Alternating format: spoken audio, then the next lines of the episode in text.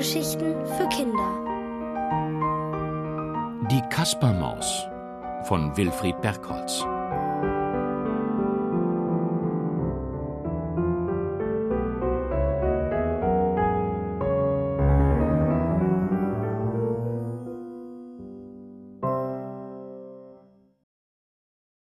Die blaue Schleife Heute kommt nun das letzte Kapitel der Geschichte von der Kaspermaus und der Zauberwaage, und eigentlich scheint es so, als wäre sie schon beendet. Denn was am Morgen mit einem großen Triumph für Kaspermaus begonnen hatte, endete am Abend mit einer dicken Beule auf seiner Stirn. Und die Waage? Naja, die war hin und futsch. Und darüber waren nicht wenige in der Stadt sehr froh. Schließlich hatte die Waage allen gezeigt, dass es Dinge gibt, die schwerer wiegen als Schönheit und Erfolg. Nur die Beule war auch am nächsten Morgen noch da und erinnerte Kaspermaus daran, dass er das Ganze nicht nur geträumt hatte. Aber sonst war wieder alles so wie immer. Trödel ging mit wichtiger Miene durch die Straßen der Stadt, lobte hier, tadelte dort und sah sich schon als der neue Bürgermeister. Das stolze Huhn Lie legte auf dem Markt seine Güteklasse A-Eier aus und ließ sie von den Passanten bestaunen. Das eingebildete Kuschelschaf Mäh saß den lieben langen Tag auf dem Balkon und kämmte sich seine Locken, während das Schaf Bäh in der Käseküche schuften musste. Selbst das kleine Hühnchen Loh verkaufte wieder seine billigen Drei-Minuten-Eier auf dem Platz vor dem Bahnhof. Alles war so wie immer, als hätte es die Zauberwaage nie gegeben. Oder sagen wir besser, fast alles. Denn etwas hatte sich doch geändert. Eine Veränderung war eingetreten, über die die Leute sehr erstaunt waren. Hatte früher die kleine Lilli, das schönste Puppenmädchen der Stadt, immer einen großen Bogen um die freche Kaspermaus gemacht, so war Lilli jetzt wie verwandelt. Fröhlich ging sie Hand in Hand mit dem Mäuserich durch die Straßen, wühlte mit ihm im Müllcontainer nach kleinen und großen Schätzen. Gemeinsam dachten sie sich Streiche aus oder spielten blinde Kuh und Einkriegezäck. Auf Lillys schönem weißen Kleid, das früher immer vor Sauberkeit strahlte, sah man plötzlich Flecken. Die waren grün und rot, blau und gelb. Aber das war noch nicht alles. Wenn Lilly auf der Straße den Briefträger oder den Eisverkäufer traf, dann machte sie keinen artigen Knicks mehr. Nein, oft schnitt sie sogar eine Grimasse oder machte eine lange Nase. Oh, was für ein Unglück, sagte der Briefträger. Oh, was für ein Unglück, sagte der Eisverkäufer. Was war nur mit dem lieben Mädchen passiert? Aber Lilli war das egal. Schließlich ist es ja wirklich kein Unglück, wenn man einen guten Freund gefunden hat. Da durfte man schon ausgelassen sein und allen Leuten zeigen, wie fröhlich man war. Und so hüpften Kaspermaus und Lilli weiter durch die Straßen und kamen schließlich auf den Marktplatz. Und weil der auch genauso langweilig aussah wie immer, liefen sie zur großen Laterne und tanzten lustig um sie herum. Hier, genau an dieser Stelle, hatte die Zauberwaage gestern noch gehangen. Und alle Leute hatten geklatscht, als die ungleichen Hühner gewogen wurden. Hier hatten alle über das schöne, aber dumme Kuschelschaf gelacht. Hier hatten die Leute Bravo und Juhu gerufen. Gestern.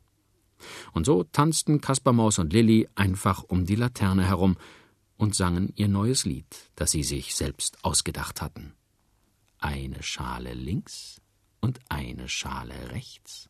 Was Besonderes ist das nicht. Doch sitzt einer links und ein anderer rechts, kommt die Wahrheit gleich ans Licht. Keiner kann mehr lügen, selbst Schummeln ist vorbei.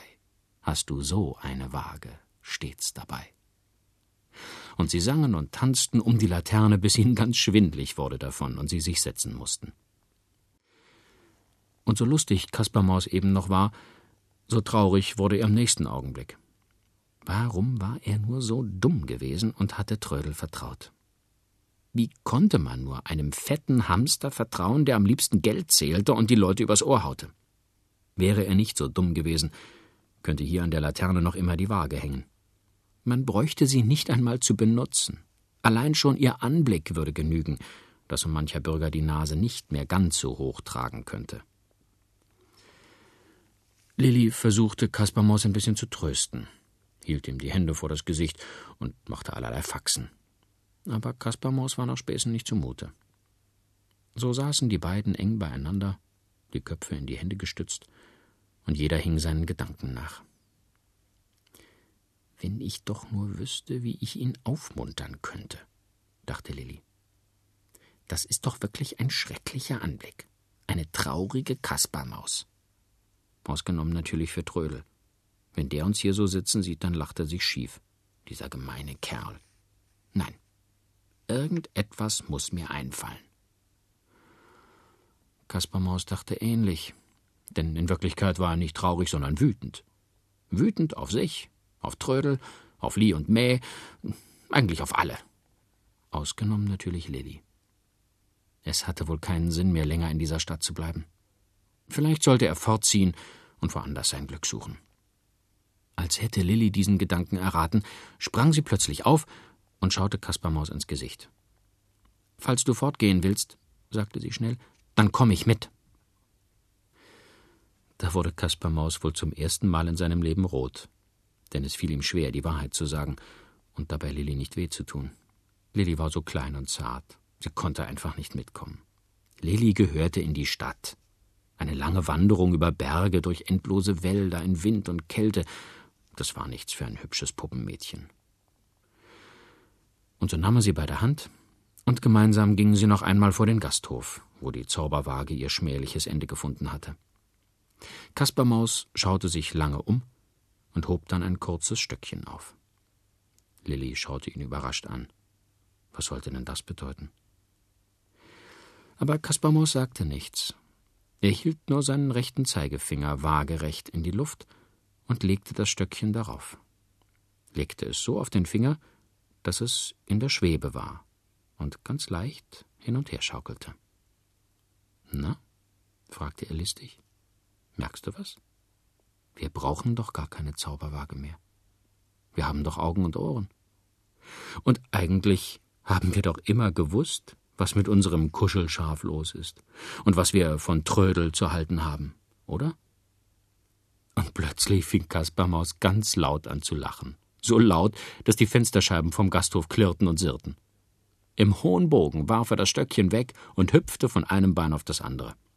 Da musste auch Lilli lachen und gemeinsam riefen die beiden immer wieder Wir brauchen keine Zauberwaage. Juhu, wir brauchen sie nicht mehr. Am Abend dieses Tages hat man Kaspermaus und Lilli noch lange am Stadttor stehen sehen. Zum Abschied schenkte der freche Mäuserich Lilli sein buntes Halstuch. Und Lilli nahm ihre geliebte blaue Schleife aus dem Haar und gab sie Kaspermaus mit auf die Wanderschaft.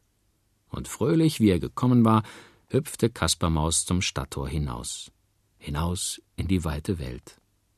Aber eines Tages, da war sich Lilli ganz sicher, eines Tages würde er bestimmt zurückkommen.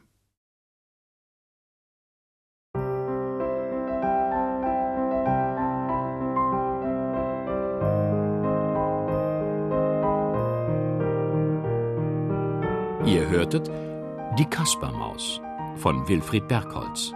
Gelesen von Till Hagen.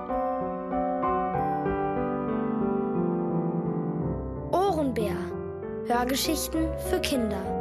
In Radio und Podcast.